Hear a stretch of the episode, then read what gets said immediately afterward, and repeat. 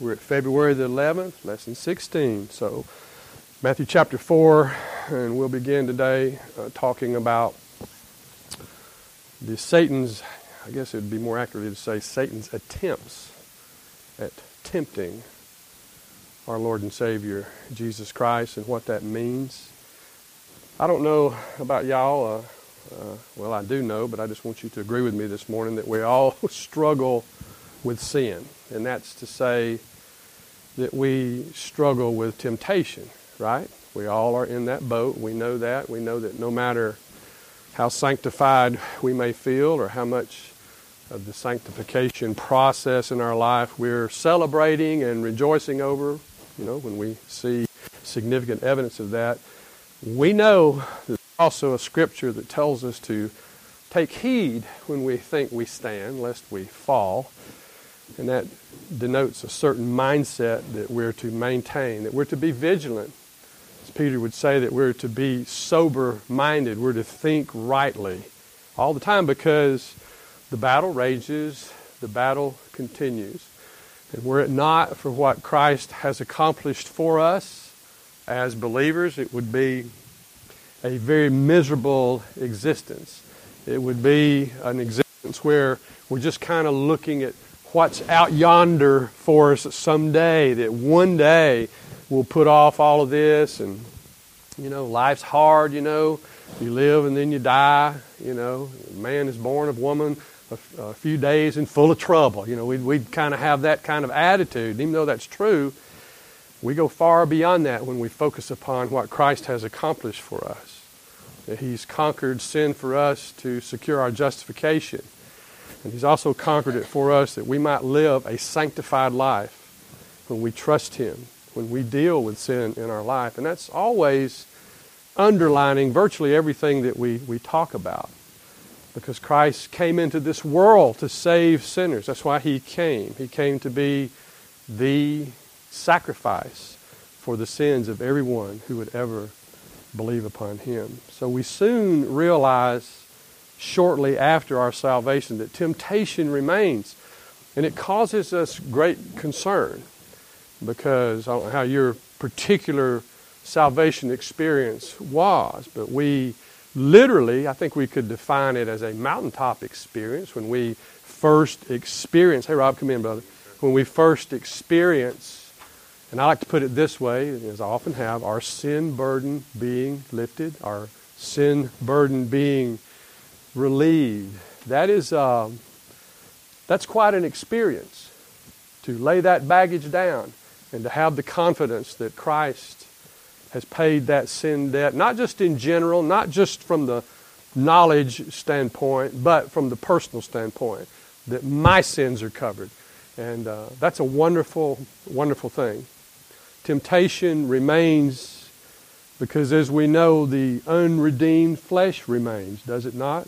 We know that all too well. And it'll stay with us until our, our salvation is complete. It'll stay there when we realize our glorification is real in heaven. We're there.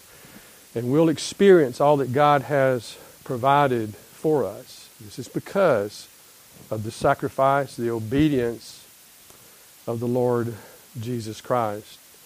Our struggle with temptation should be a constant reminder to us that our battle with the influence of evil remains active, of course, but also it reminds us of Christ's abiding presence and Christ's provision in our life. We shouldn't go one moment in the battle without realizing, recognizing, leaning upon the work of Christ, what He has done. He has said, I won't leave you. I won't forsake you. And he's going to say to us later, and I'll hold the scripture, but he's going to say, I'm going to provide for you a way out when you're tempted. I'm going to provide that. Yet, because we allow ourselves to be subjected, if you will, to the delusions of the attacker, the accuser, Satan, and all of his imps, because we allow that in our life, we don't exercise good judgment, we yield to the flesh in whatsoever area there is, we experience this, this breach, if you will, in fellowship. not relationship, but this breach of fellowship. When we know that we're not strong, we know that we're guilty, we know specifically that there's sin, unconfessed sin in our heart and life, my heart and life. And until I've confessed that sin and forsaken it, I'm going to bear this burden again. I'm going to bear it. But Christ has paid for that. He's paid for it ultimately with his sacrificial death. But today we'll look at the impact of his experience in the wilderness, the desert there of Judea, and what that, what that means for us today. As a young Christian, I used to, at one point, when I was a very young Christian, I questioned my salvation because I still struggled with temptation. I didn't realize in full what had happened. I was very idealistic in thinking about what Christ had done for me, while I knew that um, uh, the Spirit of God had entered my life. Uh, you know, I, I had the, those evidences that that had happened. I wanted God's Word. I wanted God's will. I wanted God's way. I wanted my conduct changed. I wanted the way I changed initially, but how to get there. I thought maybe something more along the mystical lines that happens. It's like poof, now you you spiritually have all this power. And granted, there's a truth to that. You have that potential, but not apart from knowing and walking in the Word of God. Not, a, not apart from expressing faith in what God has done. And we express that faith most clearly how? By obedience. That's how we do that.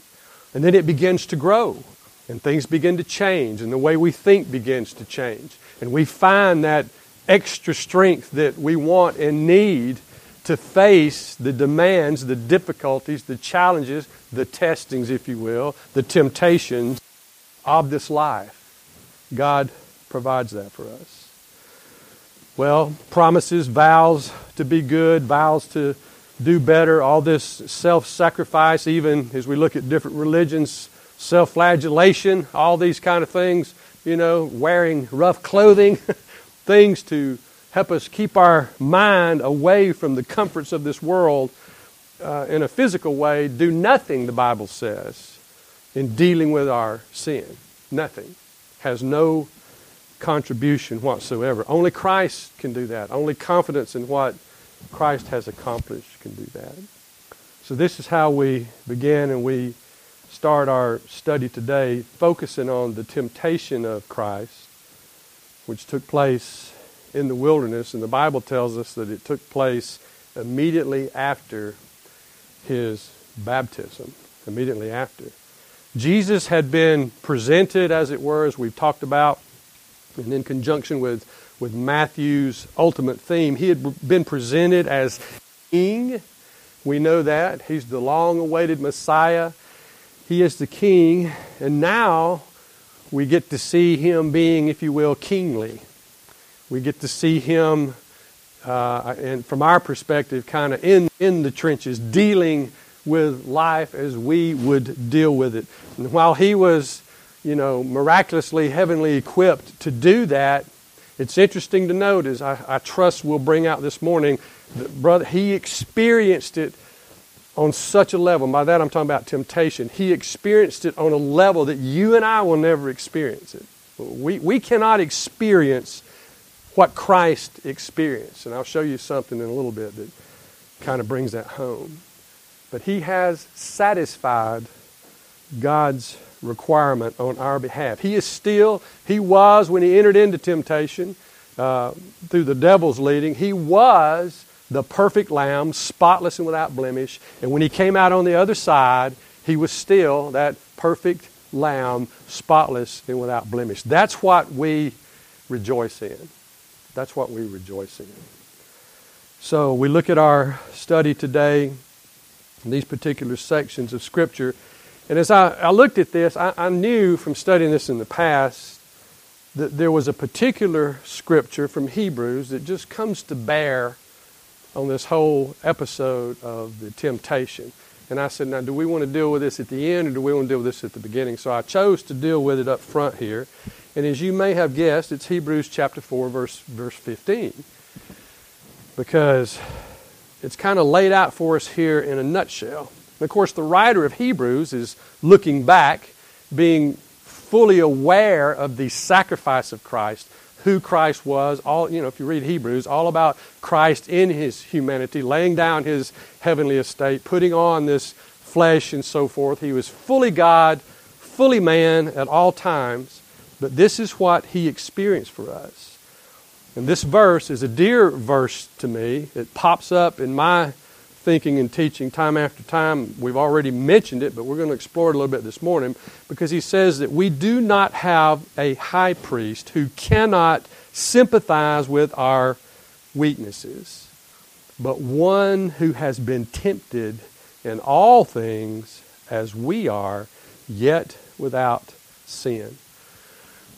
One of the commentators I read made a point of saying, you know, when we look at these things that Christ went through, what he, what he did, the writers kind of lay it out there succinctly, plainly. John's often more guilty of this, as we've looked at. But they don't, they don't try to embellish the experience. You know what I'm saying? They just say what happened. And it testifies to the veracity of Scripture.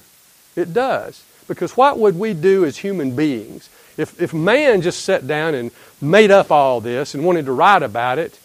You know what human nature would do. Oh, it would be so flowery. It would be all this effort to convince us, you know, through some literary design or effort that this happened, that happened. But you know, the scriptures don't do that.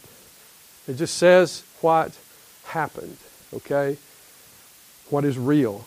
And what's real here is that Christ is, was then, is now, still sympathizing with our weaknesses. He knows.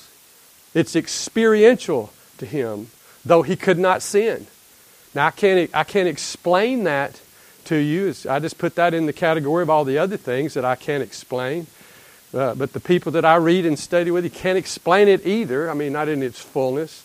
But we know that he was fully God, he was fully man. And though he couldn't be tempted, yet he did experience these, I say, feelings, if you will, the, the pull upon us in our humanness, the things that we deal with and fight against, those things that have the potential of overcoming us, He's been there. He knows that. And that's what the scriptures tell us. Able to be tempted in His humanity, having put on flesh, but not able to sin. And you'll see a word, if you study this specifically, you'll, you'll see the word impeccable pop up. And it'll talk about how impeccable Christ is. He's totally without sin, totally unable to sin, but yet able in his humanity to experience what we experience. And it says, you know, the verse that follows, it says, Therefore let us come boldly under the throne of grace that we may obtain mercy and find grace to help in time of need. It's that, that message, that picture of us being accepted and welcomed. And we come before a high priest who's fully capable of handling us, dealing with us, comforting us, restoring us, and making us, uh, keeping us, if you will, acceptable toward God because of His sacrifice. We come believing that, and we have that truth to lean on. So that's good. That's good.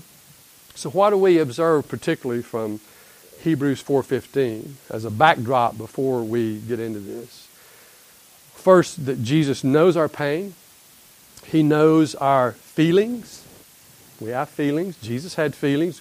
He knows our emotions. He knows all the different kinds, levels of temptation that we experience. And He is not one who cannot sympathize with our human experience. Like the verses that come from Psalms where it says that He, he knows what? He knows that we are but dust. He has that full understanding of us. Also, because of this, He's our uh, sympathetic and understanding high priest. And he stands in for us, and it's a picture of that. Not only in providing the sacrifice, but we know on this side of the cross that he continues to stand in for us. He is our advocate, is he not? That's what he does. Sometimes we feel like we can't approach God, right? Because we feel so dirty or so sinful, or we've disappointed ourselves as well as God with our behavior, with our thoughts, our actions, our neglects, perhaps. But yet, because of His goodness, because of His personhood, because of what He's accomplished, He stands there for us. And it says that we can come boldly. And we can receive this grace. Thank God that we can. It says that He was tempted in all things like we are. Issues dealing with love, the lack of love, if you will. I know that He experienced rejection. His own family thought he's, as, we would say, his cheese had slid off his cracker, okay? Because of what was going on. His, his, yeah, elevator didn't go all the way to the top, you know, whatever you want to say, okay? Because they saw his behavior and his words as ir- irrational. I know that Mary was given a, a, seems like a special grace and understanding as a mother. You know, it says that she would see these things and hear these things about him. Even when he was little, she said she would hide these things in her heart. She'd ponder these things in her heart. She knew her, her son, and she knew what was in store for him because of her previous experience. You know, you got an angel talking to you about what's going to happen. You've got a little different insight. But that's our Christ. He's experienced that grief, frustration, rejection. He's experienced it all. There's nothing worse in the difficulties that we have, I think, than, than feeling like, or maybe even temporarily believing that in our difficulties that we are totally alone, that nobody has experienced what we have experienced. They don't know, they don't understand. And yet, I can promise you this from the Word of God this morning that Jesus Christ always knows. He knows it better than you do, if you can imagine that. He knows it and understands it, and He's able to supply exactly what we need at the specific time, in the specific amount, whatever, perfectly. And you say, well, how do we unlock this great power? How do we do this? How do we make this a reality in our life? Well, through simple yet profound belief and obedience to His Word. He will not fail. He'll provide each and every time in our life when we come before Him. Sometimes it requires us to wait upon Him with patience, doesn't it? But He never never, ever fails. Now, here's something that I, I pulled out, and I thought this brought it together. It's a MacArthur quote, but uh, it took me to Hebrews. I was looking at some commentary on Hebrews. Now, listen to this. There is a degree of temptation that we may never experience simply because no matter what our spirituality, we will succumb before we reach it. Think about that. But Jesus Christ had no such limitation. So when we talk about him experiencing to the nth degree, if you will, in modern terms, experiencing what we experience to a greater degree, this right here, this quote sums it up. And think about it from a practical standpoint. Yeah, you and I get to a point where we, by God's grace, we uh, are overcomers. We stand on, on the word, we overcome, or we succumb. We fail, we fall to temptation. Not so with Christ. And because he did not yield, and we can put it in these kind of terms, at a point in which most people, I could say even the strongest faith individual would yield, he did not yield. So the temptation kept coming, and it kept coming at a greater capacity, greater degree, whatever that means, okay? That's what Christ has done. He, he knows, and He's been there. That's what we want, isn't it? We know that intuitively. We want to go and get help on an issue. And there's nothing wrong with that and getting counsel and encouragement, and preaching or teaching, or whatever we need. We go and get it from people that we have confidence in. Christ never, ever fails in that regard. Never. So he's fully capable, fully qualified, if you will, to meet our need in this area. Jesus now experienced Satan's attack in the wilderness, but as it says in the verse, he did it without sin. Choris hamartia. No sin, without sin. Totally. And that's important. It's important that we understand that he was not tainted in the least. And yet, still having the capacity to experience it. on our behalf, but not tainted by it whatsoever. Because if he had been, we would all be having a bad day right now. All right? Though he was mercilessly tempted to sin, not the slightest taint of it ever entered his mind or was expressed in his words or his actions.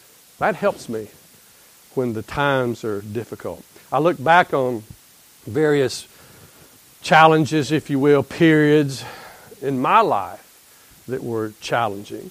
Periods of my life, and quite frankly, times that dealt with overcoming, being an overcomer, ex- experiencing the goodness of, uh, of God, victory in what Christ has done. I look back on this and remember trying to understand how I was supposed to move forward in my sanctification and trying to do so without a very a complete and clear understanding of this.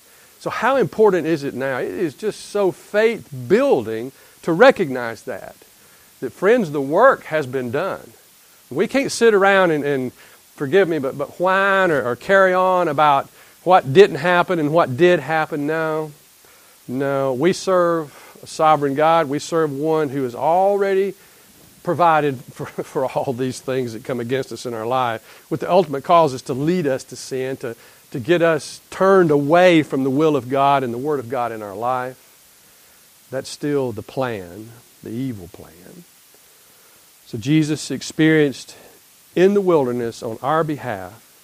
It was very thorough, it was complete, it was at God's design, it was at His perfect timing, right out of His coronation, His uh, inauguration of His ministry, straight into a time in the wilderness. And you see this pattern, you know, throughout other places in Scripture. You know, Paul had to go down to Arabia for a while. Down there for three years. Got his undergraduate degree in three years instead of four. but he got through down there. God, by the abundance of the revelation, brought him to a point where he was ready to minister and do what God had called him to do, to be that light to the Gentiles. Jesus never sinned, but he understands sin better than any man. He's been in it more clearly and fought it more diligently than any of us could ever do or ever be able to do. And it's important for us to realize that and to understand that this morning. So we look at chapter 4, verse 1, and it says that Jesus was led up by the Spirit, it says, led up by the Spirit into the wilderness to be tempted by the devil. Now, that word spirit there is the same word that we've been seeing throughout, that word pneuma, you know, and you get this impression of, you know, that which is, you know, God breathed or breath or something floating or floating on an air current, okay? Pneuma, the spirit. But here in context, of course, it's talking about Christ's spirit, the Holy Spirit. So he's filled with the Holy Spirit of God and he's led out. Now, remember, it's it's God who's leading him out there. He's not succumbed to the, to the drawings, if you will, of, of temptation. God has led him out into this experience. And I dare say, again, from a practical standpoint, if you and I are walking in the fullness of the Spirit, okay, we're not going to be latching on to evil and to the thing. You can't. The Bible says you can't. They're, they're contrary one to another. Christ here was full of the, of the Spirit of God, and it leads him out to this experience. And God's going to use this. He's going to use it. He was led up by the Spirit of God, not Satan's power drawing him out there. And it said that he was led out there for the purpose of being tempted. Peirazo is the word. And it means to scrutinize. It means to test. Other words, to entice, to, to prove, uh, to try and tempt. Okay? It encompasses all those things. This is clear. And it was the devil himself who was doing this. That word that we're most familiar with, I think, diabolos, Satan, the false accuser, the one who is our continual slanderer. And I saw a word when I was looking this up In my little Greek thing here, it said uh, it's the word traduce. Are you familiar with that word? Traduce. And it means to speak boldly or to tell lies about someone to damage their reputation. That's the way the word would have been used. So it tells us a little bit about what Satan's purpose was in doing this. So he's doing the tempting here. His desire is to discredit, to disprove, perhaps to put the Lord Jesus Christ in a position of failure. It's God's great desire to turn into victory, however, to turn into victory what Satan intends for failure. We'll read in James a little bit and we'll see that God's not the, the author of this. He doesn't tempt people, He can't be tempted. But what He does in His sovereignty, He can use any circumstance, He can use any situation for His honor and glory. Why? because He is that big, He is that in charge. True enough. What's the first thing that would come to your mind when you think about this dynamic? Somebody doing something for one purpose, but yet it turns out to be beneficial in another purpose. It should take you to Genesis 50, verse 20. Yeah, where Joseph says, You meant it for me, talking to his brothers and selling them into slavery and all that, and all this that happened over many years. You meant it for evil, he says, but God meant it for good. He's still in charge, and his promises are still true. Can you imagine how Joseph must have felt just to deviate to that for just a little bit? All that he struggled with and went through there, being falsely accused and all those things. Don't you know that there were times when he said, Where are you? Okay? Is this how my faithfulness is rewarded? You ever been there? God, show up. Do, do something. Do what you say you would do. And you, I hope there's a little voice that whispers to you during times like that. No, you're right where you're supposed to be. You're experiencing this. This is indeed a test, if you will, a trial of your faith to continue believing that God will provide. That's so important. That has so much to do with mine and your relationship with our Christ being strengthened and with endurance being ingrained, spiritual endurance being ingrained in our life. That's so much a part of our sanctification. We want this to happen, right? We want this to happen. We think in terms of living above sin, living above all the things that come to us. And the challenges become greater and greater sometimes, but God never fails, and He never will. He will provide. And there were many other examples in the Word of God. He can turn things, He can, he can turn them on a dime like that. Why? Because He's sovereign God and He's in charge. But what was Satan's purpose in his attempts at tempting Christ? What did he want? Well, the answer is simple. He wanted to get Christ to violate the plan of God. That's what he wanted him to do. He wanted him to employ or to bring down, cast, uh, or make known his divine power over these things. But he had set aside all of this in his humiliation. This was by design. This is what he was to do. He was to submit himself under the Father and take this role as the commentators like to say, he had stepped away from his divine prerogatives. It wasn't that he was no longer God and couldn't, but this was his purpose. This is what he did. And he says, I'm always obedient to the Father. I'm always going to do the things of the Father. I'm going to be faithful. And yet there are times when we see him cry out in his humanity, just like in the garden when he said, Father, and, and the Bible says he's, he's sweating drops of blood the anguish, the difficulty of what lays ahead because he has identified with us as human beings. He's experiencing that. And he even says, in that case, let this cup, if it's possible, let it pass from me. But not my will, but your will. And in that verse right there, you see, you see him in his humanity. You see him that he's still God Almighty and faithful. Not my will, but your will. This is what he experienced. Philippians 2 7 makes it clear, I think, because it states that Christ emptied himself. he purposely, this is a picture of him, do, he emptied himself, taking the form of a bondservant, of a slave, and being made in the likeness of men. He took this form, and that word in the original means the exact essence. Essence. That's what he did. He is identified with us in this way. When you go through and study this, you'll find, and if you've been looking at my suggestion, if you've purchased you a biblical doctrine book, you'll see there are three things that we pull from here, or three truths that we see from Satan's failed attempt here. Three things come out of this. And I'm just going to give them to you as overviews. I'm not going to expound on all of them because you can read about them. But we do want to see these. They'll guide us as we get into each of these temptations. The first one, of course, would be the impeccability of Christ. This is what comes out of this. He experienced the full force of sin, but he did not sin.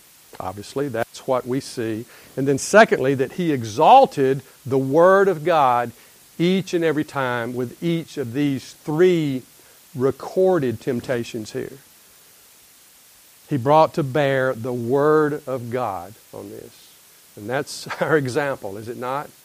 This is what we do. Your word, it says in Psalms, I have hidden in my heart that I might not sin against you. We know that from Psalm 119, 11. And that the word is a lamp unto our feet, is a light unto our path. We read from that great psalm of exaltation of God's word. We read that and we know that. We see that by example here with Christ. And don't overlook this. In times of difficulty, in times of stress, in times of great decision, go to the Word of God. Go to it. That's where the answers are. And then lastly, thirdly, Christ's superiority and authority over Satan because he did not yield, he did not flinch, not one iota, as I said before, no taint of sin anywhere in this experience on the part of Christ. James says, Let no one say when he is tempted, that I am being tempted by God. For God cannot be tempted by evil, and He cannot or does not tempt anyone, but each one has or is tempted when he is carried away and enticed by his own lust. James 1 13. If you grew up in the 70s, none of you did, maybe a couple of you, I don't know.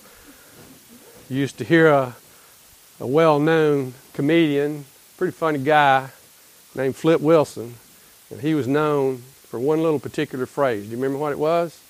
The devil made me do it. Okay, that's what he would say. Bad theology. Bad theology because the devil doesn't make us do it. James makes it clear, and it's made clear throughout. We are from Adam, okay? We were shapen in iniquity, David says, and in sin did our mother conceive us. Okay? We have it within us. That's what this is all about.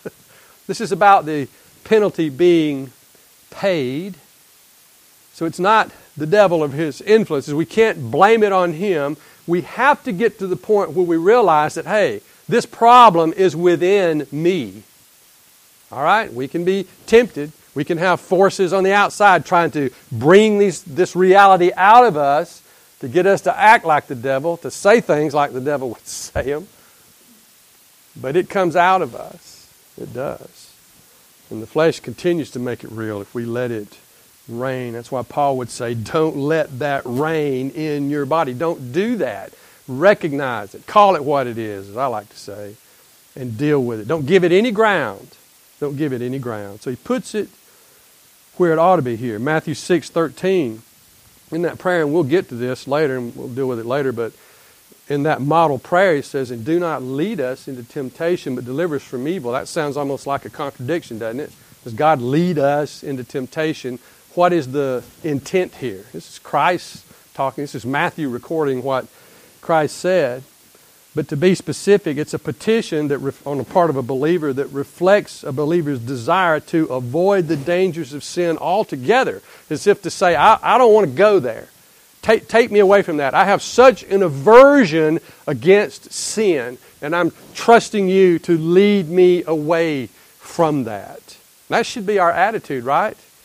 Don't touch it.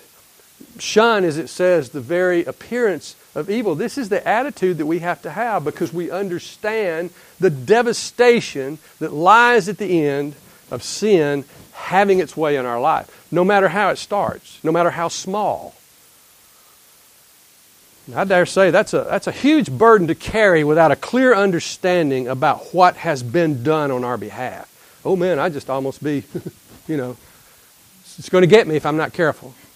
No, we can rest, we can trust, we can prepare ourselves by filling our heart and mind with the Word of God, by doing what the Word of God says, to stay away from sin, to keep those things from happening in our life.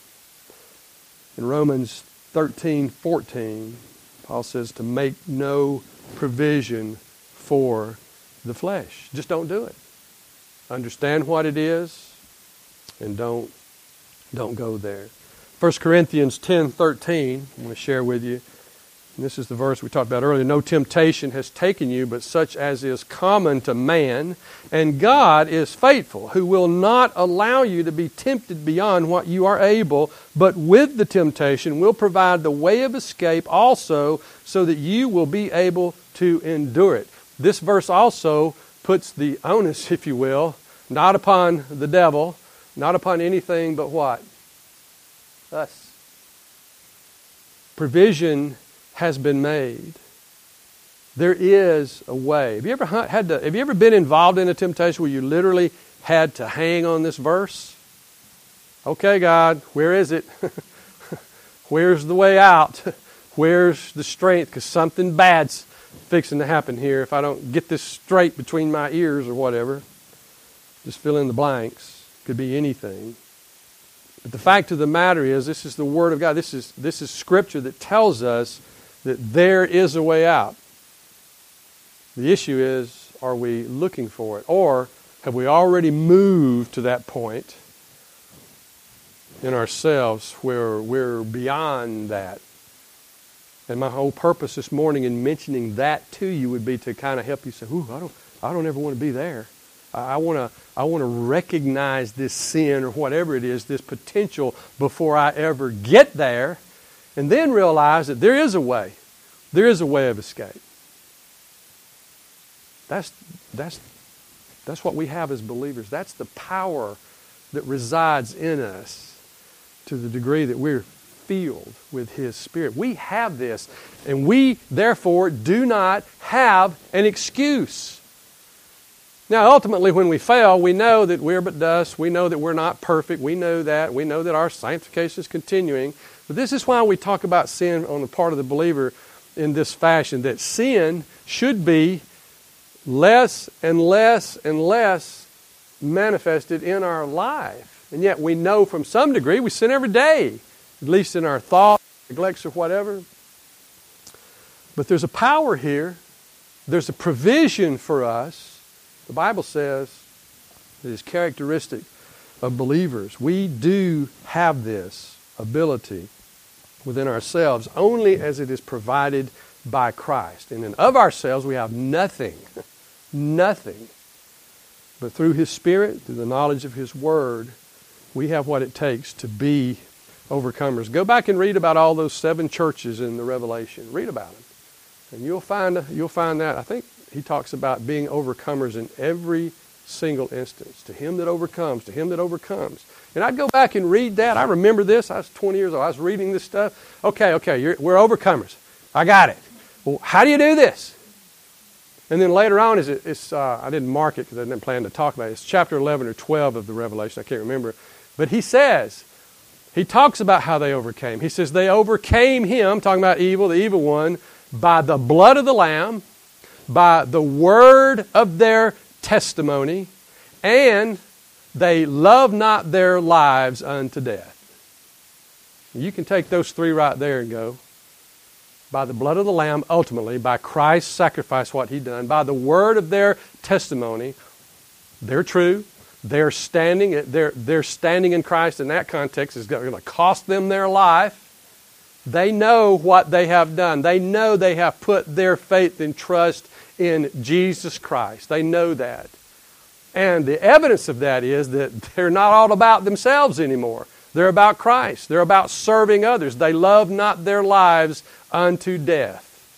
Their life's been changed. And that's how we become overcomers.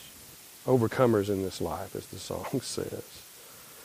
Well, verse, let's see if I can get, yeah, I can do verse 2 here. We look at this. It says, And after he had fasted 40 days and 40 nights, then he became hungry. Well, yeah.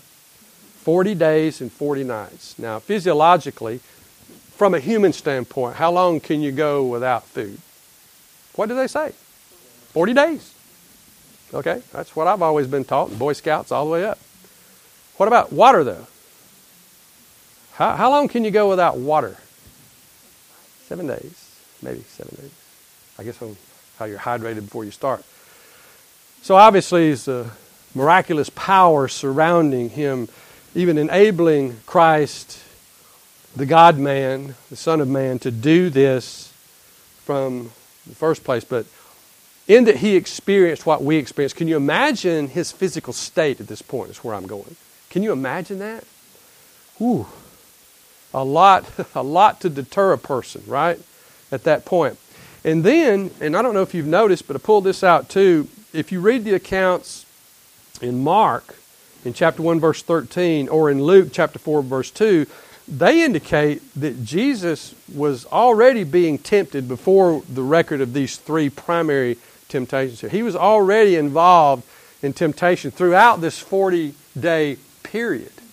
So throw that into it. Pretty clear. Throw that into it. So it's a horrific set of circumstances going on here with Christ. What's the purpose? He was tempted in all points like we are, yet without sin. What's the purpose here? Why all of this? Was it to wear him down, maybe? Was it? Maybe. Don't you know that temptation is most effective when we're physically weak? You ever experience that? I experience that all the time. I'm married. I experience that all the time. Both ways. Goes both ways. You're not in here. Goes both ways, doesn't it? I just don't feel good today, or I'm tired of this or that, or I've been sick, like my precious wife has been. And yes, it's it it puts uh, I, you pray.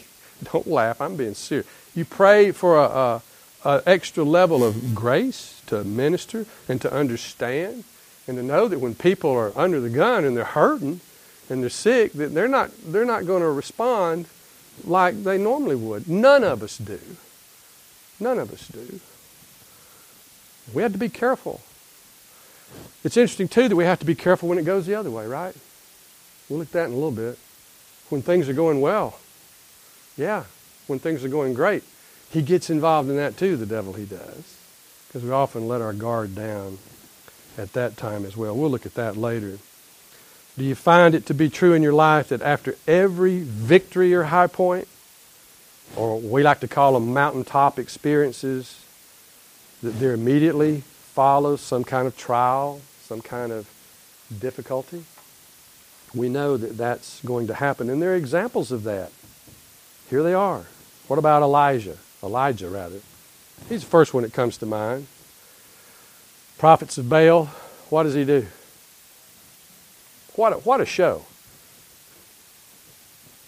Take, take the altar, pour all this water on it, okay? Make it, make it obvious. Pour all this water on it, and then he, the prophets of Baal pray to consume the altar. They can't do it. They start cutting themselves, it says, and doing all that they do. do what? yeah, made fun of them. Maybe, actually, I heard an interesting interpretation of that. He said, maybe your God is in the bathroom. Maybe that's where he is. Yeah. Um, yeah. but when he, pray, when he prays, Elijah prays, womb. The fire comes down, it consumes the altar, it consumes the stones, it consumes everything. There's no doubt that God is large and in charge. That's chapter 18 of 1 Kings. Then when you get to the 19th chapter, he's saying, God, just kill me.